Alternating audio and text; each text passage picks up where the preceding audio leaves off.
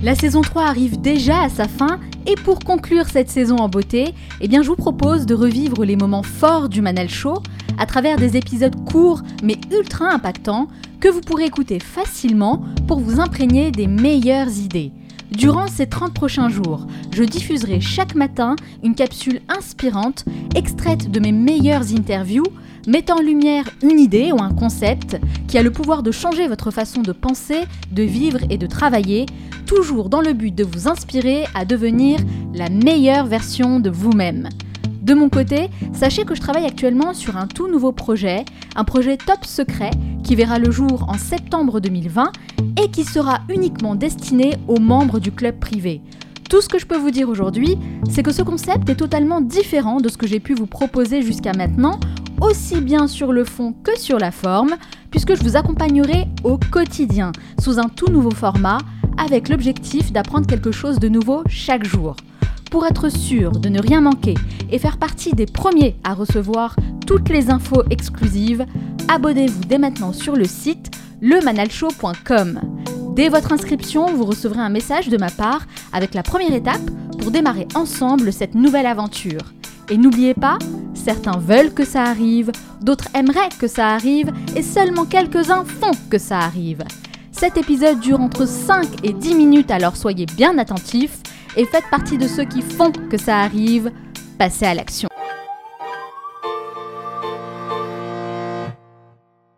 En tout cas, c'est à nous de choisir notre perception, la manière dont on voit les choses. Mais euh, on sait que dans les faits, c'est pas si simple. Dans la vie, hein, il y a des hauts, il y a des bas. Et euh, parfois, on doit faire face à des situations difficiles qui nous poussent à ressentir des émotions négatives. Alors comment on peut reprendre la main dessus et euh, transformer ces émotions négatives en quelque chose de positif? Déjà en se connaissant très bien. Et ça, ça peut prendre du temps, mais c'est une expérience de vie qui, est de toute façon du côté de l'éveil et qui est importante à faire, puisque ça va être le début de tout, de la réussite euh, professionnelle comme euh, affective. Et se connaître bien, c'est savoir euh, justement nos failles. La, personne qui a une faille de voilà de se sentir fragile ou de se sentir abandonné ou de se sentir rejeté ou celui ou celle qui est toujours justement agressif parce qu'il a eu d'anciennes souffrances s'il ne sait pas que tout ça l'habite il va juste être en train de marcher d'agir et de vivre avec les yeux bandés donc la clé, je dirais que c'est de se connaître. Comme vous le disiez au début de cet entretien, euh, d'essayer de, se donner beaucoup de savoir du côté de la psychologie pour, euh, pour comprendre son mode d'emploi, ses mécanismes, et puis après poser des actes ou poser des actions. Je dirais que c'est vraiment l'introspection et poser un acte. Et petit à petit, on arrive vraiment à changer son, fil de pensée.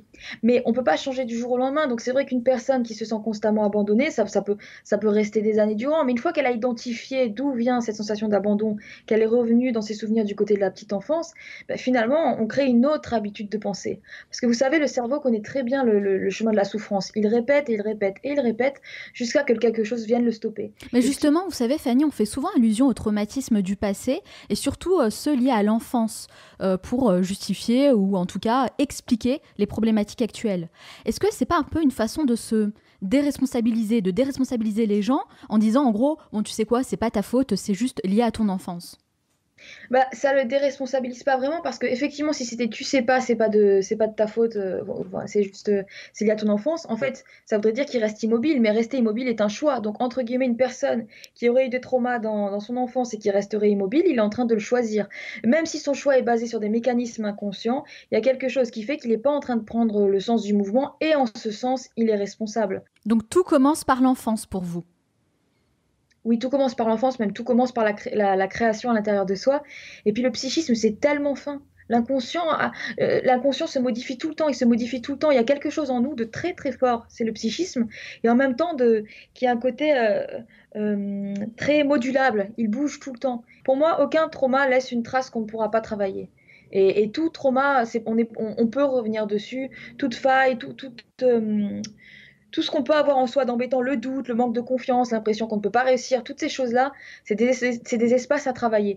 En fait, en gros, pour moi, toutes les pensées négatives, ça vient de quelque part. Et si vous reconnaissez votre source, si vous arrivez à comprendre d'où ça vient, vous allez avoir un gros impact dessus et vous allez vraiment pouvoir modifier totalement votre perception de la vie. D'où l'importance de bien se connaître. Vous dites vraiment que la première étape, c'est la connaissance de soi.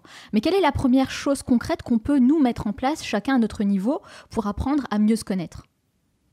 Bah alors déjà revenir sur son histoire, c'est-à-dire que dans votre journée, par exemple, toute personne peut ressentir des moments d'angoisse mmh. ou des moments de doute. C'est ça, pour moi, c'est des portes d'entrée.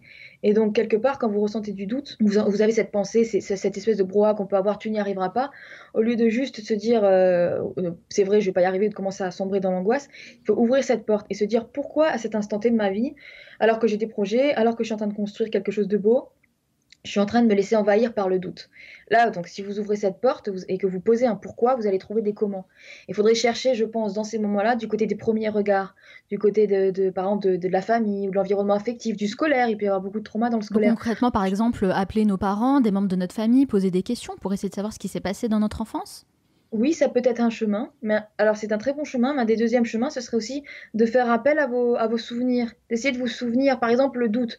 Quelle est la première fois où vous avez senti que vous, que vous doutiez? Par exemple, il pourrait vous venir, il pourrait vous venir, je sais pas, un match de foot ou votre père vous a pas regardé au bon moment ou, mm. ou euh, la, la, mort d'un grand-parent qui était pilier, qui était fondateur pour vous et du coup vous avez plus réussi à vous voir de la même manière parce que ce grand-parent est mort.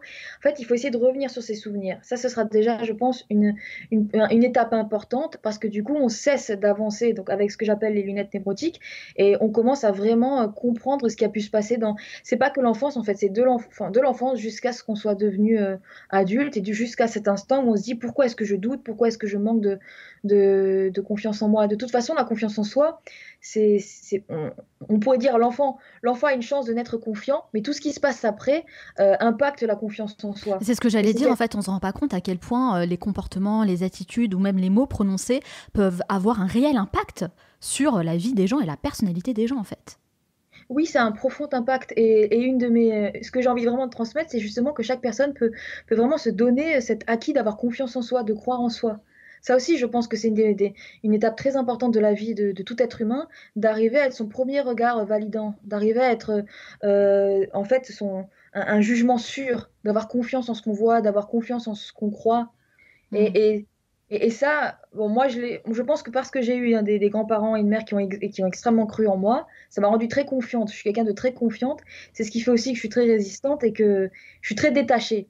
Et du coup, la confiance, le détachement et la résistance, je pense que c'est trois valeurs qu'on qu'on trouve dans le fait de se connaître, mais qu'on trouve aussi dans le fait de se créditer de se créditer, de, d'avoir de, la valeur, de créditer son jugement, de, de, de, en fait tout simplement de croire en soi et de ne pas rendre constamment le regard des autres tout le temps, euh, tout le temps central. Et en plus, souvent on se trompe. Quand on se sent mal jugé, quand on se sent mal vu, quand on a l'impression que les gens euh, nous regardent d'une mauvaise manière, c'est souvent de la projection et c'est souvent faux.